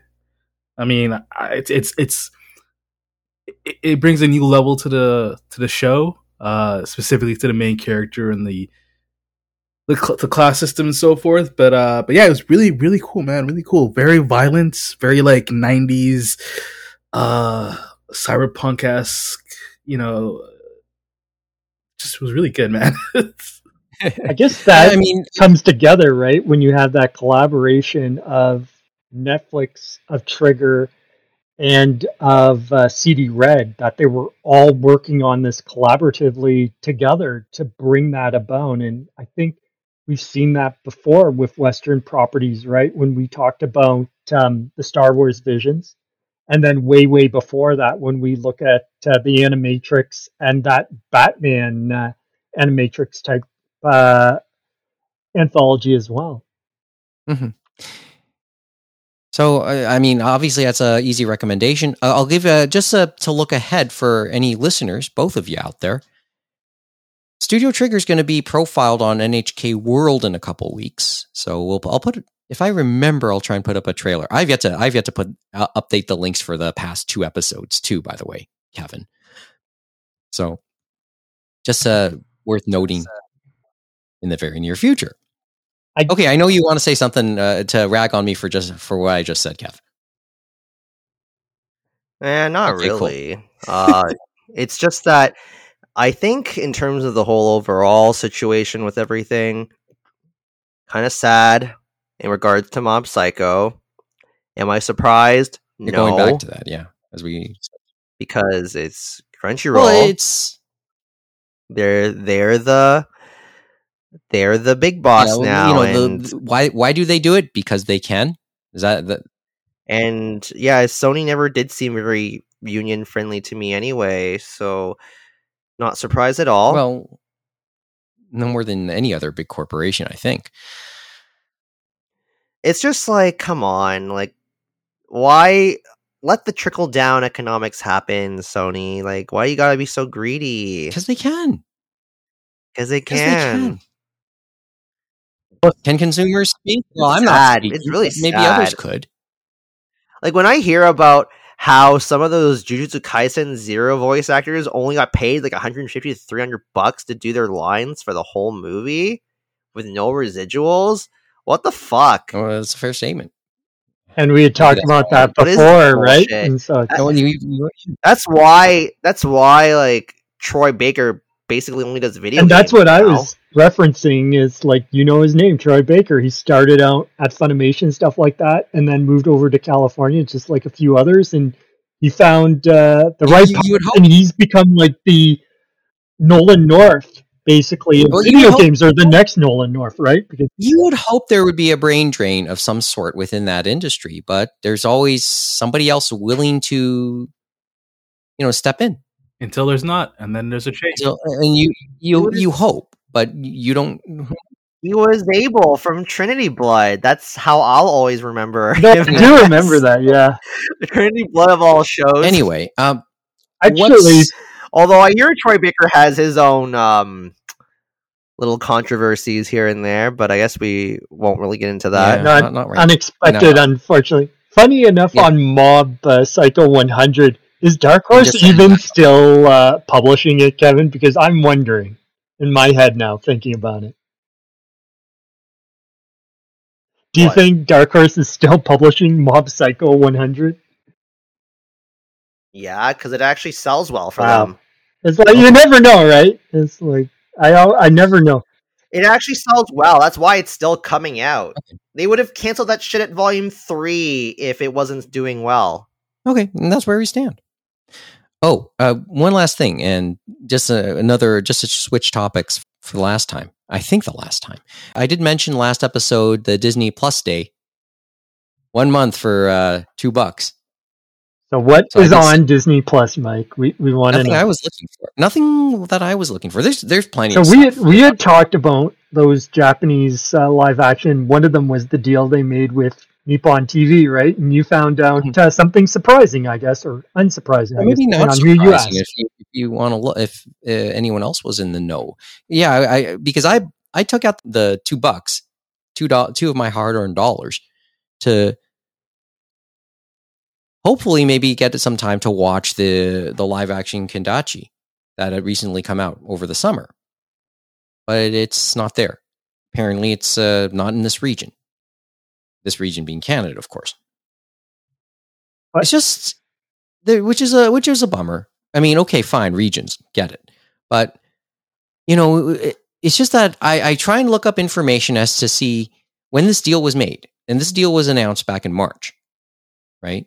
And it was mentioned, and you know, a bunch of outlets had it, and Anime News Network mentioned it, and it was mentioned worldwide distribution. It's just looking up any further information as to where it would, where the um, Nippon TV properties would end up. It never mentioned anything specifically about you know where it would be, and more importantly, where it wouldn't be. At least in my case. So you know that that that's what added to the whole confusion. And by all accounts, yeah, it's out. It's not as if it isn't out. So yeah, it, it, I find I found that a bit of a disappointment. But hey, it was only two dollars. I'd need to add a few more cents to be able to get a coffee. I guess Mo said you still have uh, She-Hulk, right? Yeah, She Hulk's there. You know what? You know what isn't there though? Spider Man, no, um, no way home. Yeah, the Spider-Man stuff on Disney Plus is kind of hit or miss. Uh, Yeah, Because that's not all- Sony, I guess, is kind of involved in that too, right? To a degree. Probably yes. But you know, your, your mileage does vary on the on the stuff you're looking for. But th- that doesn't mean I don't regret doing this because maybe at least I learned a little bit, and I learned maybe i- i- if I'm to spend any extra streaming dollars, where not to spend it when the time comes. And I It may end up on high, it may actually end up on HIDIVE. Strange enough, uh, uh, depending on what happens in the next next couple months. It could, it could end up on Amazon too. Maybe there's some stuff on the old, uh, some anime stuff that's still there that's nowhere else. I wouldn't mind rewatching uh, Great Passage, to be quite honest with you. There's still, uh, I think, some of the uh, stuff Or from Noitamina, as we said, Banana and- and Fish and, uh, And of course- Inuyashiki and Wotakoi. And, and of and of course, and of course the Eva rebuild movies, right? So, you know, the competitions. The competition is there, I guess. and interesting And you, you, you have your big guy. You just have your big guy in in Crunchyroll, yes, but you you know, options are there. but you can still get your uh, Japanese live action uh, fix from uh, Netflix because it sounds like a lot of the ones we have talked about from Netflix a lot of the time, and maybe even some of the ones they announced would still be worldwide, and you still have been able to watch them uh, here in Canada, from what I see. Mhm. I mean, I'm still looking forward to um, Kiyo and Kyoto. Maiko Sanchi no Makanai-san. And yeah, and I'll try and catch up on uh, on Kaguya-sama, and maybe by the time we uh, tape again, I'll have watched at least another episode. And I do intend to give Cyberpunk a look. At least the first opening scene. I feel like if if, you Yeah, I, I, there's so much to catch up on. Life, life sucks sometimes, Mo. it, it it sucks when it's busy. It sucks when you're doing when you're not. You know, you're out of uh, your pandemic um locked in too. You, so sometimes you really do can't win, or it depends on what your um what your definition of winning is. Anyway, but uh, you know what? Uh, you know what? It was good to do uh, episode seventy one. We're getting toward we're getting to the official endpoint of where version one ended, and you know we're we're we're gonna go beyond it. So can't wait to get past that and just see where we're gonna continue to go. Or is there anything else we want to mention before we go this week, or we'll say or Did Kevin have uh, anything else he was reading or watching? We asked Mo. Hmm. anything else? anything cultured, Kevin? yes, or, or cultured and okay, uncultured. cool. One th- one thing, one thing that Uh, you're willing to men- admit to to own up to this week. I mean, I, I think it should be a regular thing. Kevin's culture corner. Yeah, sure. So I have been reading I have been reading some more BL lately and I'm starting to find I do have a preference when it comes to authors and scenarios. And I will say right now anything by Ko Yoneda is gold. So she does Nights. She does Twittering Birds Can't Fly. I might be mispronouncing that. Did that you one. watch the films of that one? Because I think Sentai and HIDIVE uh, put those out. The, fl- uh, the Twitter, I haven't. yeah, no. the twittering birds don't fly and stuff like that. So that is out in anime form for that. I can't remember how many films they've done so far. Maybe one or two. Oh, interesting. Uh, what else have I enjoyed so far? Uh, no Touching at All by Ko Yoneda, also very good. Uh, this one's kind of trash. Well, not kind of. It is trashy, but Scandalous Seiro University was a lot of fun, despite how icky it was, because the the uh, student council president is a huge jackass, and usually he gets back at his adversaries by raping them. Eep. But you know, he becomes a better person when the main character uh falls in love with him and he fall and the and all that, so he gets tamed, so to speak. Well, he's just not as bad. So Eep. like it is it's quite the hilarious title, but yeah, it does have that squick factor. Yeah, it, do- it does have that. Yeah, squirm factor. And when uh, one more, what we're gonna, or uh, we'll, or we'll just save that for next time. there's a couple others that I have enjoyed, but I just don't remember their names at the moment, which is kind of bad. It's okay. it's Um, late. I have the Odd question. Cornered Mouse Dreams of Cheese is next on my to read list Yeah. in terms of BL, uh, among a couple others. Um, in terms of heterocultured material, uh, still slowly going through World's End Harem. I I'm actually starting to read through it a little more seriously because I was skipping chapters because I was only reading one specific character stories okay. because it does go through the perspectives of another male who was spoiler alert in cryo sleep because he was one of the five men who woke up from the virus hmm and uh he's one of the secondary characters but basically with this guy uh shota is your typical nerdy looking guy who got bullied a lot before he found out he had the whatever sclerosis and he got put into cryo sleep. He wakes up thinking he is the only man because his handler uh white lies him into com- saying so and then they put him in a school where he's the only man. So of course the ultimate wish fulfillment scenario happens where he uh, meets with his teacher for the first time who was the only person who gave him any emotional support. So guess what? Yes of course they have sex eventually. And then so as if that wasn't squicky enough, then you also have you also have all these other women, well they're girls, they're high school girls that did decide to enroll in this school because they apparently genuinely had interest in him. And this is despite the whole backdrop of if you do get pregnant with one of these men, you're basically set for life you will be taken care of by the state or by the government.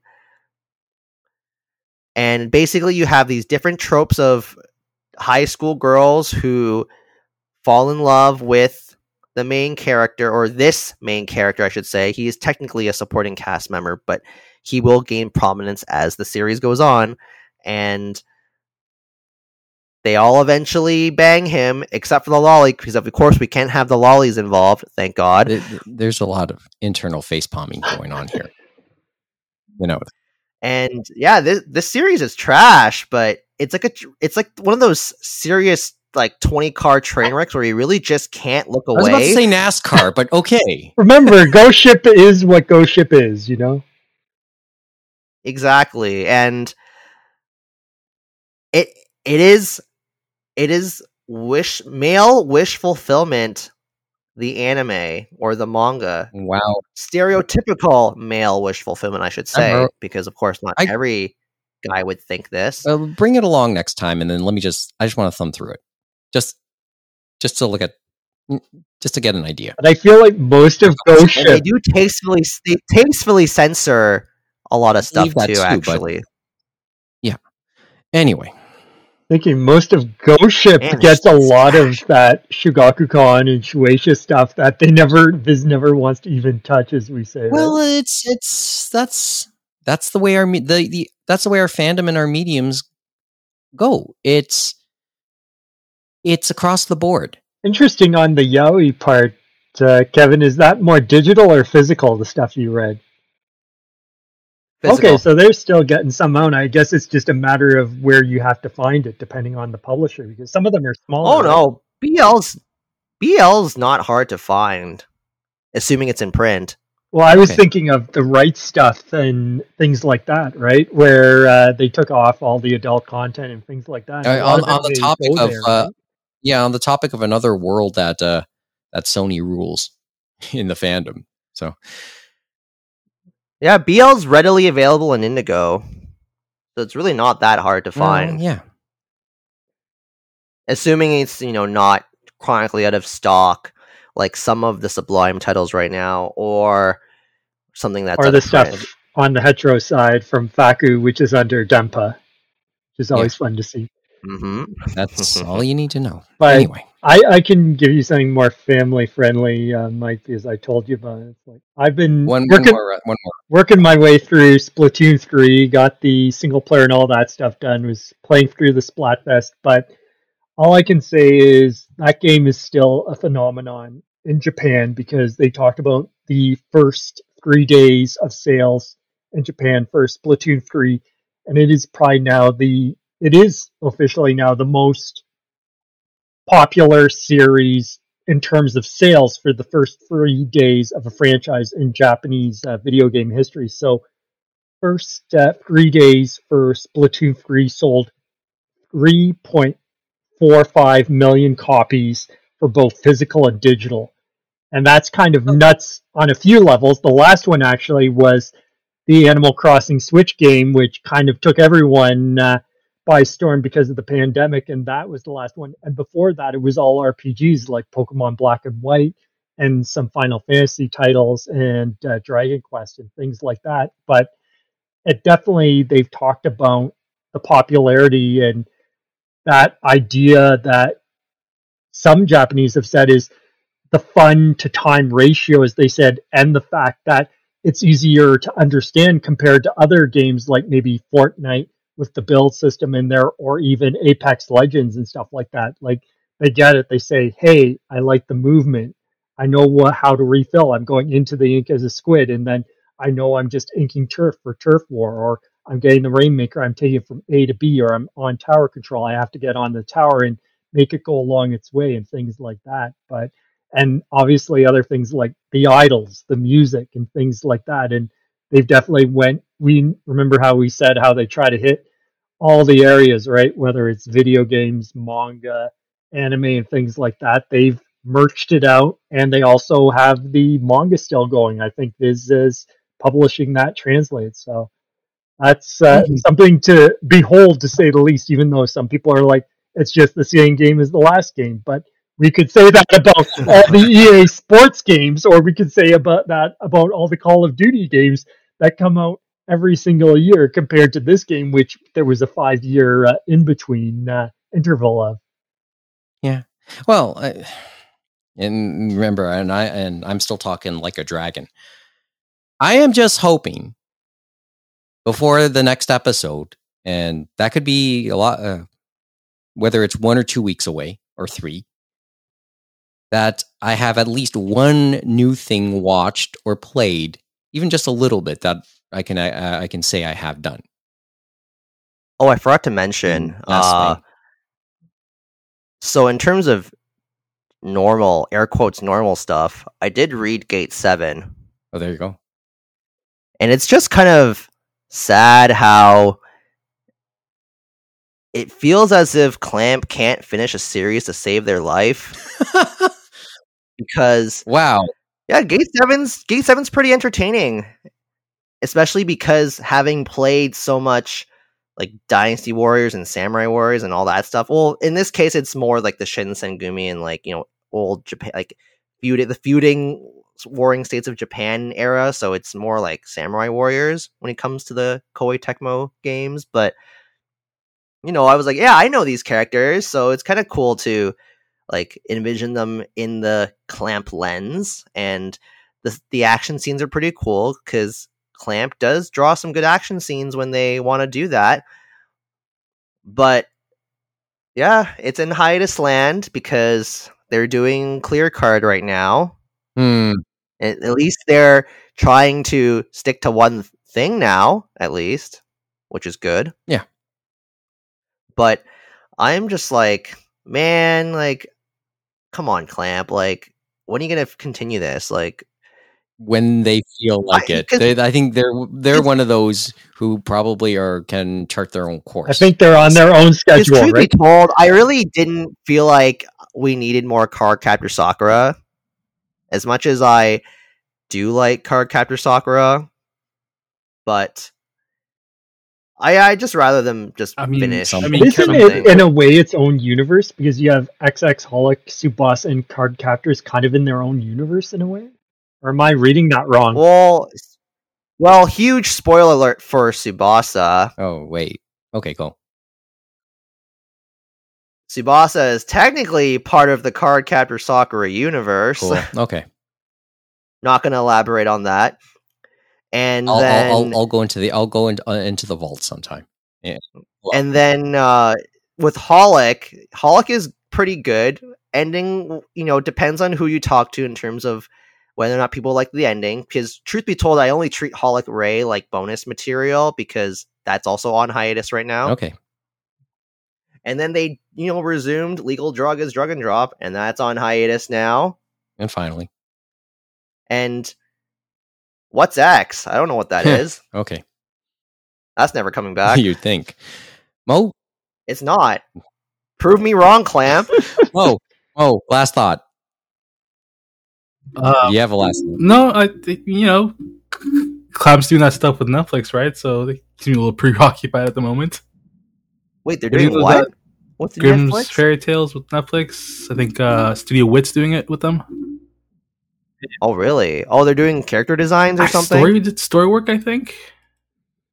Interesting. So it's kind of like Code Geass. Well, Code Geass was mostly character And I think there was the one anime they were getting off the ground. Remember that tracing scandal kind of got them uh, kibosh to a degree? I forget which one that was. Was that Tokyo Babylon or Tokyo, Tokyo Babylon? Babylon. Yeah, I thought so. it was That Tokyo Babylon, Oh, which is a shame because that's one of their better manga. Mm-hmm.